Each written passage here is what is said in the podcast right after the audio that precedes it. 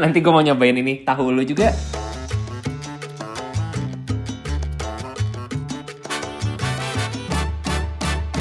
Hai, Sobat Bermula balik lagi bareng gue Andre Wireja. Kali ini kita bakal ngobrol-ngobrol dengan Fernando Gomulia, seorang fotografer arsitektur di Indonesia. Kita bakal cari tahu tentang gimana sih seluk-beluknya untuk masuk ke industri fotografi arsitektur, tantangannya, dan juga cerita-cerita dari Fernando sepanjang karirnya. Halo malam Nando. Gue manggilnya Nando aja ya? Ya boleh, boleh, boleh, boleh. Boleh. Kalau Oke. so- kalau itu jadi Super Fernando kan sekarang jadi lagi Oh. Fernando Gomolio. Asik. Tetap masukin super tahu. Iya, kalau lagi jadi Super tahu, Super Fernando biasa itu kan memang begitu brandingnya gitu kan.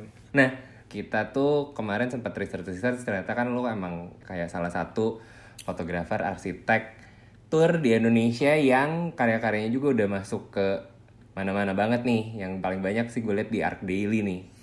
Nah, kayak gue pengen tahu nih kayak sebenarnya lu awalnya masuk di dunia fotografi arsitektur ini gimana sih dengan background lu yang emang kuliahnya pun di arsitek Untar ya? Iya, kebetulan sekolahnya dan kuliahnya di arsitektur Untar. Kemudian dari dulu memang secara visual ini agak sedikit kuat ya. Mungkin sebetulnya dari SD atau dari SMP, cuman memang tidak tersalurkan. Terus semenjak masuk dunia arsitektur lebih tersalurkan, apa maksudnya lebih sering melihat sebuah gambar gitu, sisi visual ya. Terus Oke. uh, ikut klub PFT namanya, Perhimpunan Fotografi Taruman Negara. Nah dari situ tuh banyak ketemu senior, terus belajar dunia foto. Nah sampai akhirnya terus uh, waktu yang dihabiskan kuliah arsitektur dengan ngurusin klub foto tuh lebih banyak di klub foto. Oh gitu. Ya awal-awal sih uh, banyak waktu di ngurusin eh ngurusin dunia arsitektur, terus ngurusin di ikatan mahasiswa arsitektur. Tapi terus kemudian masuk ke klub foto, jadi akhirnya tuh lebih banyak di di klub foto gitu, pergi hunting, terus ngurusin pergi lomba prim- uh, P- FPSI, terus ya kenalan dengan orang-orang FPSI dan segala macam segala macam lah. Terus sampai akhirnya setelah lulus harus memilih gitu. Terus setelah akhirnya memilih ya ada uh, beberapa senior kasih masukan kalau mau jadi fotografer harus beneran jadi fotografer, arsitektur harus uh, ditinggalkan atau menjadi arsitek secara jelas tapi kemudian fotografi menjadi hobi.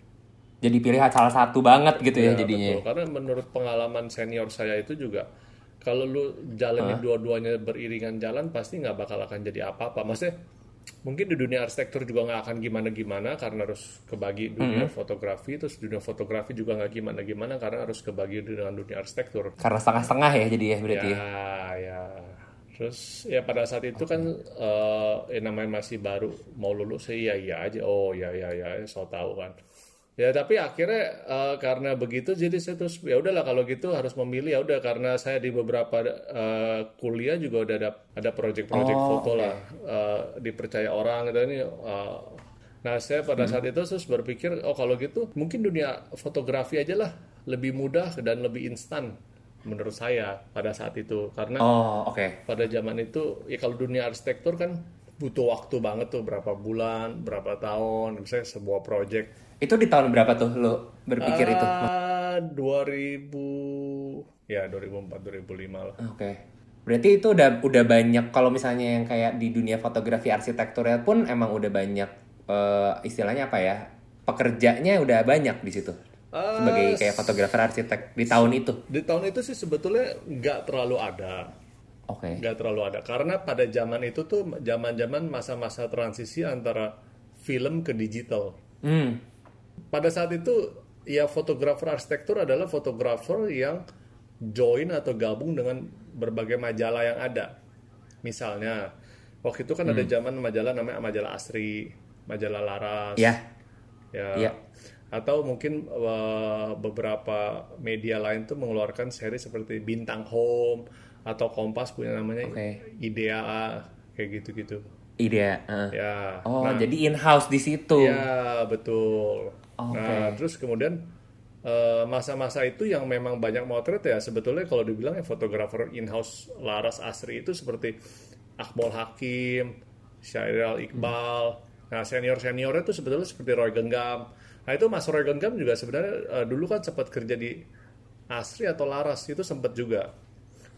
Oh gitu. Uh, nah terus yang setup setup untuk idea setting itu juga Roy Genggam, Mas Roy Genggam. Oh, oke. Nah terus kemudian uh, ada lagi senior lainnya misalnya seperti Rikin Junaidi. Nah itu Rikin Junaidi juga lumayan senior di dunia arsitektur, eh fotografi arsitektur ya, fotografer arsitektur ya. Nah terus kemudian eh, pada saat itu memang sulit untuk menjadi independen karena Karena eh, buat apa bayar fotografer arsitektur? Nanti toh project saya juga majalah fotoin gratis. Oh, Ah, ngerti, ngerti, ngerti. gitu loh. Iya, Misalnya iya. kamu punya project, oh saya ada rumah nih, baru selesai nih. Kamu tinggal kontak majalah, oh majalah malah seneng ketemu kamu. Oh iya iya iya. Oh nanti kita liput Kayak ya. ada cari berita ya. Ah, si Dapat berita ya soalnya ya. Ah, ideal juga. Jadi malah berebut orang nih. Oh, eh kamu udah telepon, udah kontak majalah A belum? Oh belum. Oh ya udah nggak usah kontak majalah A ya. Eksklusif aja di majalah B. Nah, ya kayak gitu-gitu. Nah, terus oke, kemudian oke, oke. para pelaku industri eh, profesi arsitek arsitek ini juga mau mau teriak ke mana? Karena kan nggak ada media.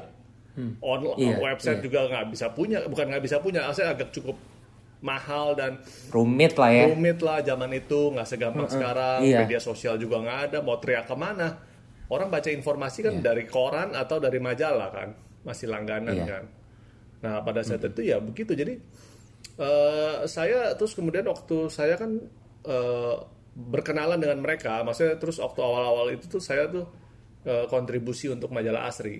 Jadi tuh saya makanya kenal banyak orang Asri terus saya kenal beberapa orang Laras terus saya kenal pada masa-masa itu. Terus kemudian eh, saya suka melihat di perpustakaan waktu kuliah ya 2000 ya selama dari tahun 2000 sampai 2005 lah kuliah 2004 gitu bahwa eh, banyak buku-buku arsitektur di di, di di perpustakaan yang kemudian nih eh, mungkin fotografer independen menurut pengetahuan saya saya nggak tahu ya cuman eh, karena kan itu bukan majalah itu kan sebuah buku kan Iya. si A, oh si B, si C, oh. Terus kemudian saya sempat terlintas untuk, wah enak juga ya kalau jadi fotografer arsitektur ya, karena bakal foto project, terus keliling ke mana-mana. Oh this is something yang, uh, some kind yang interesting nih. Oh seru lah pokoknya lah. Ya, jalan-jalan lihat-lihat rumah yang pokoknya. emang suka Ah, juga gitu ya. Iya. Nah terus kemudian ya cuman itu angan-angan doang, habis angan-angan terus kemudian Hmm. ya semua itu diawali dengan eh, majalah Asri mau bikin buku Indonesian Shopping Center, terus buku Indonesian Apartment waktu zaman itu tuh. Nah itu mereka fotonya sebagian masih film, kan sebuah perusahaan which is hierarki perusahaan tuh agak lebih kompleks ya. Kalau saya yang orang independen, kebetulan ada tabungan atau pinjam orang tua, oh kita beli aja udah digital nih keluar, oh yuk kita beli digital gitu kan, maksudnya lebih gampang. Nah terus kalau kayak mereka tuh transisi dari film eh, pakai SLR, SLR atau terus kemudian pakai medium format atau large format, terus transisi ke digital nih kompleks banget karena kan mesti Iya. belajar lagi investasinya, terus komputer dan segala macam segala macam itu kan panjang gitu kan. Jadi terus kemudian cari orang luar ya seperti saya. Nah, ya udah terus mereka bikin buku ya konteks saya terus kemudian eh, ya semua peralatan dari saya. Cari yang lebih lebih apa ya, lebih instan lah ya jadinya ya, maksudnya. Ya, ya gitu. Ya udah terus dari situ ya Oke. berkelana banyak teman-teman arsitektur. Ya cuman pada saat itu tetap eh, sulit memang. Sulit karena ya kalau orang ketemu saya harus bayar itu intinya. Terus sedangkan sedangkan majalah belum mau tuh ya Iya, berarti ya iya, kalau iya, di situ juga iya. ya orang tuh masih belum yang kayak ngerasa harus ngeluarin kenapa gua harus ngeluarin duit untuk bayar foto Hmm. arsitektur gitu ya Nah, betul. Ah. Walaupun mungkin ya, saya juga nggak pernah tahu Hmm, di luar negeri mungkin ada orang bayar karena kan industrinya udah besar. iya iya iya tapi dari awal tuh emang kayak maksudnya dari segi gambar dan eh maksudnya kayak foto arsitektur itu sendiri tuh kayak belum untuk di Indonesia ya belum kayak orang tuh merasa yang kayak ini tuh pantas untuk dihargai ini juga sama-sama aja kayak foto yang lain gitu levelnya Sebenarnya yang saya lakukan ini sama dengan fotografer hotel. gimana tuh Ya hotel kan fotonya dunia arsitektur, dunia bangunan, dunia foto lobby, foto interior sebetulnya sama. hmm, hmm. gitu loh. Cuman ya mereka nggak pernah ketahuan aja, nggak pernah ke detect radar karena nama expose mereka gitu. iya nama mereka nggak pernah muncul. Kan yang muncul misalnya kamu Ah, nah, misalnya apa dekat rumah Iya, ada iya, hotel apa misalnya. Ya. ya kan? Mereka perlu buat promosi kan? Mereka mereka kontak dong. Ya fotografer. Iya. itu disebut sebagai fotografer apa? Hospitality mungkin ya I don't know apa mereka sebutnya kan? Terus kemudian ya, ya tapi mereka nggak pernah ke expose karena buat jualan mereka dan juga nggak pernah tahu Buat siapa foto mereka. kita juga nggak pernah tahu. Ya kan? Iya, iya, iya. ya saya sih ya emang ada bawaan diri ingin sedikit menjadi terkenal juga sih. Jadi saya agak demen di dunia arsitektur karena namanya dimunculin. Munculin gitu aja sih. Ya, ya, ya, ya. pada zaman itu tuh ya door to door juga ya. Door to door nawarin nanya mau foto gak ada project gak kayak gitu-gitu. Terus ditambah lagi ya memang mesti tambah skill terus. Gitu. Kadang-kadang ketemu yang senior juga karena senior nanya kamu portfolionya apa? Ya belum banyak sih gimana? Mau banyak aku project kagak. Ya kan terus Ini lagi dibikin portfolionya. lagi mau dicari justru portfolio kadang-kadang eh, tapi zaman itu tuh eh, sudah mulai ada Sony Sanjaya udah mulai ada. Sony Sanjaya itu Mas Sony Sanjaya itu kan eh, kerja di Kompas Oke. eh, dia sorry sorry kerja di Gramedia kerja di ya Kompas Gramedia lah. Sama sama sama si apa sama Mbak Imelda Akmal ya. Nah terus kemudian kan eh, mereka sekolah lagi ke Australia. Nah tapi pada saat zaman itu terus kemudian memang menjadi sulit karena yang udah senior pasti nggak gitu percaya karena skill belum ada. Terus kemudian kalau compare dan eh, luar negeri punya memang kalah ya. Karena saya juga nggak pernah tahu yang di luar negeri itu ilmunya gimana pakai peralatannya beda. Mungkin eh mungkin di luar negeri orang-orang standarnya pakai PS1 saya nggak tahu juga ya. Saya nggak tahu mereka tuh pakai apa. Oh, Oke. terus secara hasil Ada medium format gitu ya. ya mungkin. Secara hasil kita sih eh, oh gitu doang gampang gitu. Udah foto. Nggak bagus juga foto. Ternyata masih nggak bisa sama-sama terus. Aduh sih. Iya. ya zaman itu nggak ada yang software juga mungkin nggak secanggih sekarang terus terbatas kayak gitu-gitu. Terus memang kalau ngomong jujur pada saat zaman itu kualitas barang Jepang sama barang Eropa pasti beda ya. Beda. beda ya. beda nggak bisa bohong. Kalau sekarang mungkin barang Jepang bisa seperti barang Eropa karena masalah di software. Itu softwarenya mungkin agak lebih canggih lah. Sekarang di handphone lebih canggih. Orang-orang bisa bilang lu foto jangan lebih jelek daripada handphone gua ya katanya gitu Terus kalau di handphone kan ya pakai AI dan pakai segala macam ini gimana? Nggak bisa. ya kayak gitu gitulah zaman ya zaman terus berubah lah. Nah ya ya udah terus kemudian ya susah door to door tetap tawarin beberapa orang. Ada beberapa orang yang merasa ya boleh deh kita coba ya mulai boleh dicoba. Ada orang yang standarnya udah udah udah internasional merasa memang oh mungkin perlu bayar deh. Udah saatnya memang perlu bayar lah. Karena mereka nggak mau terjebak di dalam dunia majalah. Jadi kadang-kadang nih dunia Ya. majalah ini bisa terjebak habis ketemu majalah A. Terus kemudian eh nggak boleh keluar di majalah B ya atau nggak boleh ke mana-mana ya hanya di majalah A kayak gitu-gitu. Nah mereka tuh suka terjebak di situ. Sedangkan menurut saya eh, setiap setiap eh, setiap konsultan punya project ini mereka tuh berhak untuk ke mana-mana teriaknya gitu nggak harus di Iya, majalah AA betul. saja karena ya project-project mereka Betul. hasil-hasil karya mereka Iya. gitu kan. Pemilihan mereka mau expose di mana ya harusnya Ya. balik lagi ke mereka gitu ya. Nggak Betul. boleh dieksklusifin dari sisi medianya gitu ya, Ya, harusnya. eh, nah ditambah lagi kan Ya, ya. ada keuntungan bahwa eh, oh fotonya susah nih banyak orang kan nggak ngerti kayak gitu-gitu waktu zaman dulu Ya, itu ya jadi betul. orang tuh ayo udahlah terserah deh yang penting saya ada klien deh kayak gitu kan orang bisa ada expose kan Berarti kliennya itu banyaknya dari langsung dari biro arsiteknya gitu ya? kan jualannya Hmm. begitu door to door nawarin mau gak susah payah ya susah payah maksudnya ya udah nggak Hmm. Perlu lah dicuekin lah nggak usah lah gitu lah ya. Tapi tetap semangat aja, ya, pokoknya cuek aja lah ya, kayak gitu-gitu tetap harus jalan sih ya. Eh karena ada rasa penasaran, ada rasa penasaran bahwa halnya Hmm. nih di luar negeri ke- kelihatannya tuh ada yang bisa hidup seperti itu kelihatannya. Saya juga nggak tahu tapi mereka survive Hmm. gimana. Terus kemudian menjadi rasa penasaran atau cambukan dari orang tua juga. Sebenarnya orang tua juga agak sedikit eh, mempertanyakan ketika udah lelah-lelah kuliah arsitektur terus switch jadi fotografer, Hmm. ada proyeknya gak, bisa hidup gak? Iya. terus itu kan nggak sesekali kayak gitu-gitu maksudnya nggak sering setiap hari kayak orang misalnya do something yang memang setiap Kantoran, ya ini kan cuma sesekali doang lu bisa gak kayak gitu gitu itu kayak gitu-gitu tuh yang mungkin menjadi eh, yang menjadi cambukan untuk mesti bisa nih mesti bisa mesti tunjukin bahwa Jadi motivasi Iya, juga ya iya, akhirnya gitu ya. Iya, walaupun susah payah ya. ya terus tapi akhirnya sekarang oh ternyata lelah juga setiap hari ya kalau foto nonstop ya males juga lama-lama udah Iyalah ya. Iya. Jenuh lah ya pasti. Jenuh, jenuh, jenuh, jenuh. Tapi emang kalau dari awal Nando emang emang udah langsung pertama kali pertama kali kenal fotografi itu udah langsung ke arsitektur ya? Oh belum belum belum. Jadi memang ya kalau menurut saya eh, ya pertama harus ada mentor. Kalau nggak ada mentor ya kita pasti berkelana. Ya kalau saya sih berkelana foto apa, foto banyak macam. Gitu sampai akhirnya menemukan momentum bahwa eh kelihatannya harus fokus nih gitu. Nah, se- eh, setelah mau ketemu momentum itu ya terus baru baru mulai fokus ya. Emang udah emang udah tahu tuh ya akhirnya jadinya momentum itu yang kayak ngebuat kayak oke gue mau jadi fotografernya di arsitek gitu arsitektur gitu ya. Hmm. Karena memang kalau nggak kalau kalau ya mesti ada momentum lah. Kalau nggak ada momentum kan sekarang kalau nggak mau tes setiap arsitektur tiba-tiba ada project lain kan ya boleh juga lah kita kerjain dulu kan. Iya iya iya. jadi jadi nggak fokus. Ini hari Sabtu Minggu nih ada wedding nih mau bantuin nggak? Oh iya, iya boleh boleh bantuin wedding. Nah, kan. Tapi memang mesti ada momentum sih. Kalau nggak ada momentum ya enjoy aja pasti kan mau Bener. foto apa juga terima aja kerjaan apa juga terima aja pasti sih, kan. setuju sih. Terus eh lo kan ada klien juga nih. Nah kliennya tuh gimana sih kalau di arsitektur gitu? Karena kalau gue pribadi misalnya kayak gue di komersial eh, foto gitu.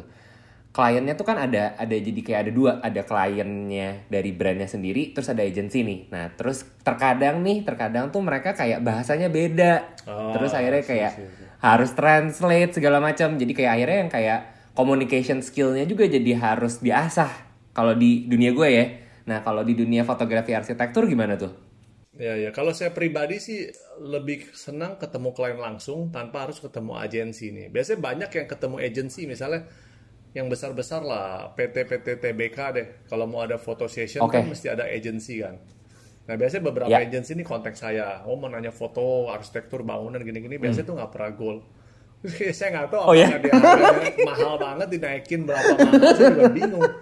Ya kan, sedangkan Oh ya nggak pernah gue. Nggak pernah itu katanya mau motret Jakarta Setiabudi Internasional mana nggak pernah Hmm. ada terus normal. Nah kadang-kadang nah, hal-hal kayak gitu tuh yang sebenarnya agak kurang happy karena harus dijembatani lagi. Kecuali si Hmm, si perusahaannya nih tiba-tiba cari nih eh ketemu. Terus kita langsung meeting langsung diskusi. Nah itu saya sih lebih ya lebih happy ya karena karena Hmm. tanpa harus ada melewati si agency ya. Nah, terus si kliennya mau apa ya? Ya mungkin Hmm. dia komunikasi sama agensi apa ya terserah lah. Tapi kan saya juga Ya. ya harus berusaha bisa ya bisa mengikuti maunya ya memenuhi apa yang mereka pengenin. ya ya ya ya ya ya ya ya, ya, ya. Nah itu biasanya kayak eh, kalau dari klien nih, misalnya direct direct klien lah ya kita ngomongnya ka- karena tanpa agensi gitu. Mereka biasanya ada request request gitu nggak sih? Ada pasti. Eh kalau mereka sudah mengerti, eh, apa kalau sebenarnya kalau zaman sekarang di era digital semua orang bisa foto pakai handphone ya, mereka pasti suka ada request dari angle-angle yang mereka suka karena mereka tahu. Kalau kalau zaman dulu kan yang ngerti foto sedikit kan. Jadi mereka tuh ah Ya. terserah deh fotografer yang lebih hebat katanya matanya. Ya kan. Nah, sekarang malah sebaliknya gitu. Kalau bagi saya kita harus tanya kliennya gitu loh. Karena dia yang mau, dia yang tahu bahkan ke sebuah project ya, ya kliennya lebih sering ke project itu gitu daripada daripada Yeah. fotografernya gitu kan. Jadi kadang-kadang ya kita harus tanya dia juga maunya oh ada ya, ya dia, dia, dia atau dia ceritain lah ada segala macam loh terus kita berusaha tangkep oh ya dia maunya begini. Oh nanti kita fotonya gimana ya segala macam ya terus ya baru kita eksekusi gitu loh. Eh, tapi memang ada juga klien yang nggak cerita gitu. Udah nggak cerita panjang lebar saya foto terus baru cerita. Habis baru cerita ya udah foto lagi. Oh, bisa gitu juga tuh ya. Jadi Eh, ya itu sih sebenarnya part of service ya. Jadi banyak orang nih selalu bilang waktunya sangat mahal. Maksudnya waktu oh kayak di Amerika misalnya orang hitung fotografer pakai per jam nih. Karena mahal sekali Ya. karena kan kliennya Ya. ngantri ya. Tapi maksud tapi by the time sekarang ini nih mungkin nggak bisa terlalu begitu. Ya karena kalau lu begitu banget emang terus kliennya kan pasti ngomong balik dong emang bisa foto lu doang hmm, karena makin banyak pilihan nih ya. iya yang bisa foto kan juga banyak bukan lu doang ya kan kebetulan aja ketemu sekarang karena waktunya cocok atau karena harganya cocok gitu kalau di mata klien portfolio ya mirip-mirip lah sedikit lah gitu ya misalnya sama lah kita pergi makan eh, pergi makan di sebuah yang sederhana di pinggir jalan lah makan di warung lah Hmm. antara warung A, warung B, warung C. Nah warung A nih, uh rame banget. Sedang itu udah lapar banget nih. Ya udahlah ke warung B aja lah. Ya ya sama kan jualannya nasi, terus ayam goreng yang kayak gitu-gitu kan mirip-mirip. Atau kemudian warung B enak nih, tapi nggak terlalu rame. Tapi yang jualan sombong. ya kita ke warung C aja deh kalau gitu deh. Ya boleh juga kan, kita juga nggak bisa cegah kan si klien, eh jangan ke warung C. Ya nggak bisa juga ya kan dan hal-hal kayak Ya. gitu tuh udah nggak terlalu ya nggak terlalu baku dan nggak berlaku nggak terlalu baku dan berlaku karena ya semua dimudahkan dengan teknologi ya seperti eh, cari barang terus cari cari informasi dan segala macam tuh banyak sekali gitu loh Oke, pertanyaan berikutnya. Nah, ini kita kemarin tuh baca dari websitenya. Terus ada tulisannya serious, serious, eh, serious professional architectural photographer. Nah, Em, kenapa lu menambahkan kata-kata serius nih? Apakah pernah dianggap tidak serius sama orang? ya banyak lah banyak perjalanan-perjalanan yang mungkin ya mungkin di agak sedikit di underestimate lah di beberapa di beberapa proses waktu dulu itu tuh. Terus kemudian saya berusaha selalu tuh meladeni segala macam medan di lapangan dengan sungguh amat serius lah. Nah terus dilakukan dengan cara ya mungkin kita survei project. Jadi kita tahu apa yang harus dilakukan. Nah setelah kita tahu apa yang harus dilakukan terus saya suka request yang aneh-aneh. Karena uh, menurut saya bagus saya harus begini begini begini makanya saya butuh sesuatu yang begitu begitu begitu. Nah jadi kalau kita punya mental yang nggak sampai selevel sana apalagi terutama kita punya Iya, mental paham, sesuatu yang uh, time is money ya terus kemudian jadwal foto udah padat terus juga dengan perputaran cost uh, transport dan kantor mungkin kalau punya anak buah atau asisten yang tinggi. Jadi ya nggak usah sampai segitulah. Klien juga nggak tahu kok. Klien juga nggak ngerti kok. Ya kan? Gitu. Jadi oh ya, ada mindset yang kayak gitu tuh ya. Ah, toh juga mereka nggak tahu kita ngapain susah-susah lu ngapain jungkir balik. Dia juga nggak ngerti kok. Dia selama begini begini aja dia udah happy katanya oh udah bagus bagus bagus bagus. Udah seneng. Gitu kan. Nah eh, ya karena ya terus kemudian mempunyai mindset yang saya pikir nggak bisa begitu. Gitu. Iya, jadi nggak bisa begitu terus kemudian eh, kita harus lebih sesuatu lah yang lebih serius. Mungkin sampai klien tuh sampai wah gila sampai begitu banget ya sampai oh begini banget sampai begitu banget ya. Sampai akhirnya mereka tuh eh, ya mungkin sedikit rasa sungkan atau hormat eh, segan karena fotografernya serius banget nih. Serius banget. Gitu loh. Uh, sampai akhirnya kadang-kadang nih kalau mau foto yang serius banget dia takut sama saya. Sama oh jangan si Fernando. Dia mah dia mah ribet lah orangnya katanya. dia cuma mau foto gini aja dia mintanya banyak banget katanya sedangkan dia suruh si A aja si A nggak pernah minta nih A B C D E juga terus fotonya cepet lagi kalau sama Fernando udah lama terus ribet setengah mati mesti begini mesti begitu ah udah malas deh nggak usah deh nggak usah ya itu juga sampai akhirnya ada beberapa juga begitu sampai gitu. Eh nggak usah deh suruh Fernando, suruh yang lain aja deh. Ya sebenarnya tujuannya ingin foto yang maksimal ya. Sebenarnya Iya, tujuannya ingin foto betul. yang maksimal ya. Cuman beberapa klien yang memang nggak sejalan ini atau dia merasa Visinya nih, sih ya. ya dia merasa ribet banget nih sama si Fernando nih karena requestnya banyak banget terus ya segala macam lah pokoknya ribet deh sama dia mah pokoknya gitulah gitu. Jadi ya udahlah ya mau ya udahlah. Terus ada ada orang lain yang mungkin bisa lakukan nggak seribet saya? Nah ada beberapa orang mungkin juga cukup senang dengan hasil tidak seribet saya. Mereka juga udah happy mungkin ya gitu. Karena ya karena saya berusaha untuk membuat diri saya ini menjadi berharga di mata klien ya. Kalau nggak berharga begitu lu suruh suruh si A aja atau suruh staff saya aja foto. Itu banyak banget gitu waktu zaman dulu tuh. Oh ini ya foto ya? Oh iya itu staff saya juga lagi hobi tuh. Oh, staff saya aja hobi foto suruh fotoin project ya kayak gitu kadang ya gitu loh belum tapi emang emang mungkin itu di di sini masih belum sih ya. Orang-orang tuh masih belum bisa kayak meng- melihat dunia fotografi itu lebih serius kali ya sebenarnya yang kayak kayaknya semua orang bisa foto deh gitu ya. Kayaknya mungkin masih ada pemikiran-pemikiran gitu kali ya. Ya, makanya itu yang saya selalu tulis di Instagram tuh adalah setiap market tuh ada ada ada segmen-segmen yang kita harus ya yang di mau di mana kita ketemu gitu kan. Seberapa sulit seberapa jauh kayak gitu loh. Karena ada beberapa banyak hal yang eh, dulu waktu saya awal-awal foto wedding bantuin teman gitu kan juga itu juga eh, saya menemukan beberapa hal yang adalah ada banyak kejadian-kejadian yang menurut saya nih kalau di kelas-kelas yang terlalu bawah mereka tuh sebetulnya kesian nggak terlalu dianggap. Sedangkan profesinya sama sama yang bayarannya Ya. mahal-mahal ini juga sama itu sama-sama Ya. foto kan. Ya, cuman ya. memang biar gimana pun yang di bawah ini emang kelas ngomongnya begitu kelas gaulnya begitu kelas berpakaiannya begitu nggak mungkin bisa ketemu emang di atas. Ya itu susah Ya. ngomong ya kadang-kadang. Ya ya gitulah. Ya itu banyak hal lah yang kayak gitu-gitu saya juga menemukan momentum begitu yang terus kemudian saya menjadi agak kurang. Ya saya kan ya ceritanya kita ingin dihargai lah dengan level-level tertentu gitu. Ya lu anggap biasa aja kan. Ini kan ya tapi ya ya gitulah ada gitu lagi tetap ya tetap ada marketnya Ya, tetap ada levelnya sih gitu. Mau nganggap sama juga susah ngomong juga gitu jadinya. Susah susah susah. Nah kalau sekarang lu kayak merhatiin generasi-generasi yang lebih muda ada nggak yang terjun ke dunia yang sama nih? Karena kan sekarang kan akses untuk kamera, akses untuk kayak belajar tentang fotografi lebih gampang.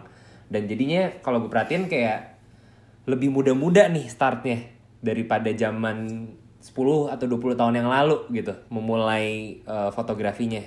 Nah kalau di dunia fotografi arsitektur gimana? ya ya mungkin banyak sih seharusnya banyak. Tapi saya juga sebetulnya sih nggak pernah terlalu perhatiin ya perkembangannya ya. Karena membuat hati menjadi tidak tenang sebetulnya karena Oh ya? Ya, karena kan kan ada kompetitor. Suruh kenapa dia nggak foto sama gua ya sial ya dunia foto ini atau dunia seni ini sebetulnya bukan hanya bagaimana mencari kehidupan dan mencari uang ya tapi lebih ke arah nih eh, ekspresi emosi terhadap kita bidang seni sama bagaimana kita tuh dihargai oleh orang gitu. Yang saya sebetulnya lebih ke arah itu sih, lebih ke arah bagaimana kita dihargai orang itu sebenarnya. Ya nggak terlalu ke income lah kalau saya pribadi. Ya kadang-kadang suka sedih kalau dia udah nggak foto sama saya karena apa kayak gitu-gitu tuh ya agak sedih aja karena ternyata tuh oh ternyata tuh saya kurang ya atau kurang gimana. Tapi kalau ditanya balik Eh. suruh kurang gimana dia suruh perbaiki mungkin dia juga takut ketemu saya. Atau ngomong tanya harga dia juga nggak berani ngomong. Saya juga bingung. Ya kayak gitu gitulah cuman ya memang ya sebagai seseorang yang bijak ya harus harus berbesar hati ya. Berbesar hati adalah ya roda juga berputar gitu. Kita juga nggak bisa selamanya foto. Terus kalau bisa kita sombong oh ya udah kita foto semua. Tapi lu juga nggak bisa begitu karena waktunya juga cuma satu kali 24 jam Iya, iya bener. ya kan? Ini kan se- hanya sebuah profesi. Kita bukannya sebuah bisnis yang kita jual barang bisa jual sekaligus dalam waktu singkat sekali banyak gitu kan. Ini kan nggak bisa. Kita Ya. kan jual kayak dokter gitu kan. Iya. ya Oke, terus nah. anak muda sekarang ya udah banyak tumbuh terus ya kamera bisa beli terutama untuk kalangan-kalangan yang kelas menengah ya Hmm, hmm. yang bisa beli kamera dengan mudah, uang ada, terus kendaraan juga ada, nggak usah naik motor, mereka pada naik mobil, yang mereka cari portfolio dan mereka berharap bisa bisa hebat aja gitu, tapi terus sebenarnya income-nya juga nggak seberapa sih. Tetap harus berjuang ya. Ya kan namanya juga tukang foto, kecuali bisnis Iya. owner kan. Nah, tukang foto. mau mau berapa, mau dihargai berapa, mau ya sama lah seperti beberapa senior di advertising ya ini kalau ngomongin dunia lain ya di dalam dunia fotografi adalah ketika para senior yang udah lama ya seperti kelasnya Artli dan kawan-kawan Budihan yang udah biasa foto segala macam melihat anak muda sekelas Jerry Aurum gitu ya mereka pasti bangga gitu. Tapi juga kita nggak bisa sombong mentang-mentang lu pameran tunggal dan segala macam harganya mahal banget tuh kan Iya, namanya iya, bisa iya. foto Om Jerry doang. Kan banyak ya kayak gitu gitulah tapi seakan-akan kadang-kadang memang dunia-dunia media ini atau dunia-dunia profesi begini tuh membuat keadaan tuh digoreng seakan-akan wah gimana? Tapi padahal mereka juga ya kita juga cuman ya bukan business owner kan cuma tukang foto doang ya. Kalau kita nggak kerja ya nggak menghasilkan uang ya kecuali kita bikin pabrik gitu yang kerja anak buah banyak ya kita cuma manage kan itu lain lagi cerita Oke, pertanyaan terakhir nih, Eh, Nando. Kayak harapan terhadap industri di fotografi arsitektur ya ke depannya gimana? Ya, kalau buat saya pribadi sebenarnya tujuan saya menjadi fotografer arsitektur tuh awalnya adalah bagaimana kita bisa mempromosikan atau bisa uh, memberitakan dunia arsitektur Indonesia ke luar negeri sih. Bahwa kita nih punya banyak project arsitektur di Indonesia nih nggak kalah bagus loh sama luar negeri. Cuman kita expose beritanya kurang atau terus fotonya kurang bagus, misalnya kayak gitu. Jadi kan kalau kalau misalnya di Indonesia dunia fotografi arsitektur pasti harus uh, berselaras dengan arsitektur itu sendiri ya gitu jadi kalau udah foto bagus proyeknya memang bagus ya kita mungkin di mata dunia juga lebih dikenal karena memang proyek presentasinya bagus gitu. Karena ada momentum lagi lain ya 2009 lah. Waktu 2009 lalu tuh kan ada yang namanya JAT 2009 Jakarta Architectural uh, Triennale. Channel, oke. Indonesia tuan rumah. Gitu kan. Terus tapi yang uh, presentasi dari Indonesia ya kalah banget sama presentasi dari dari Amerika gitu. Terus kadang-kadang saya suka aduh sedih banget. Ini emang kita nggak ada yang bisa foto apa yang bagus gitu kan dari situlah itu memicu saya juga untuk untuk serius di dunia fotografi arsitektur karena sebetulnya proyeknya bagus cuman ya fotonya kurang bagus. Tapi kalau sekarang ya memang ya ya beda banget lah. Jadi kayak emang emang ke depannya pun ya supaya ya berselaras lah ya eh, fotografer arsitek dan arsiteknya maju bareng-bareng gitu ya Ya, untuk lebih mempromot Indonesia lagi gitu ya karena ternyata kayak emang kita oke oke gitu kerjaan Ya, oke, kita oke oke ya, ya. Hmm, hmm. Tapi memang eh, kalau ya kalau kita bilang memang sih sebetulnya masalah di capital sih. Di capital juga pengaruh. Ini misalnya kalau kita melihat misalnya eh, di luar negeri lah kita bukan bicara dunia fotografi atau dunia TV atau dunia video nih. Eh, emang kita nggak bisa bikin ya? Atau seperti sekelas National Geographic misalnya. Atau sekelas eh, BBC ya bisa aja tapi nggak ada yang modalin gitu. Nggak ada yang kayak punya capital gitu loh. Kayak kurang didukung gitu ya? Ah itu aja udah sekelas media nomor satu kadang-kadang Di ya, Indonesia gitu ya. Hmm. ya. Hmm, hmm. gitu kan. Jadi memang ya benar-benar butuh ya butuh capital yang butuh lumayan ya. capital dan support sih ya sebenarnya dari betul betul. Loh karena orang semua orang selalu bilang kalau saya ke daerah beberapa orang lokal di daerah juga sebenarnya suka mempertanyakan gitu. Ini ngapain sih apa mempekerjakan yang import dari Jakarta? Emang kita di daerah nih nggak ada fotografer yang bagus apa kayak gitu kan. Tuh. tapi memang nggak bisa bohong. Eh, peralatan itu juga eh, mendukung hasil bagus gitu. Jadi seperti balapan gitu kan. Kita kalau mau balapan pakai mesinnya mesin Suzuki lawan Ferrari kan ya pasti beda ya gimana Iya. gitu kan. Hmm, hmm. jadi ya memang ya, ya capital juga gitu peralatan capital. Nah tinggal udah peralatan udah capital ya sisanya ya mentalitasnya jangan ya mesti mesti sesuai juga ya. Sesuai juga ya ya visinya harus bagus juga, ya setelah itu juga banyak habis bisa foto bagus ya terus post processingnya nggak bisa Hmm. Oke, oke, oke. Thank you ya Nando buat ngobrol-ngobrolnya.